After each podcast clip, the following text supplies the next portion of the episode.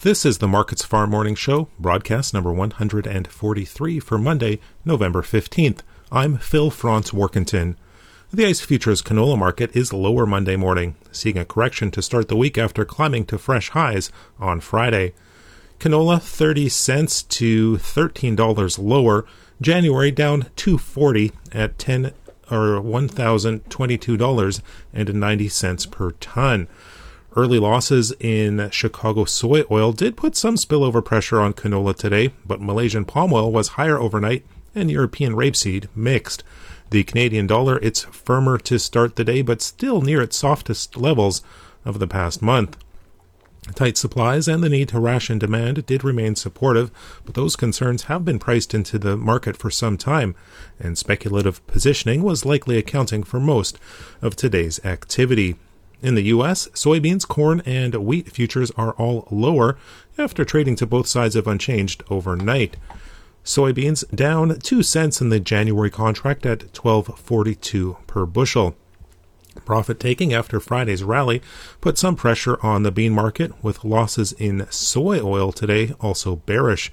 However, meal is posting solid gains, and that provided some support as the product spreads saw some adjustment. Solid export demand also underpinned soybeans today. The USDA announced a large flash sale this morning of 264,000 tons of soybeans to unknown destinations. Corn, it is weaker with speculative positioning after Friday's gains of feature. The December contract down 7 cents at 570 per bushel. The U.S. corn harvest is nearing completion, with less than 10% of fields thought to be left to go. Solid export demand underpinned the uh, market. The USDA announced flash sales of nearly 200,000 tons of corn to Mexico this morning. Wheat, it is lower, seeing some consolidation to start the week as well. Minneapolis spring wheat posting the largest losses as the spreads between the three U.S. contracts narrowed in.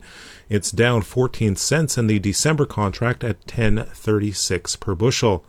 Kansas City wheat down 5 cents in December at 8.27 per bushel, and Chicago wheat down a penny in December at 8.15 per bushel. Australian weather conditions are being followed closely as the moisture there at harvest time may lead to some quality issues in the country, and world supplies of higher protein wheat are already on the tight side. That's a look at the ICE futures and U.S. markets for Monday, November 15th. In Winnipeg, for Markets Farm, I'm Phil Franz Warkentin.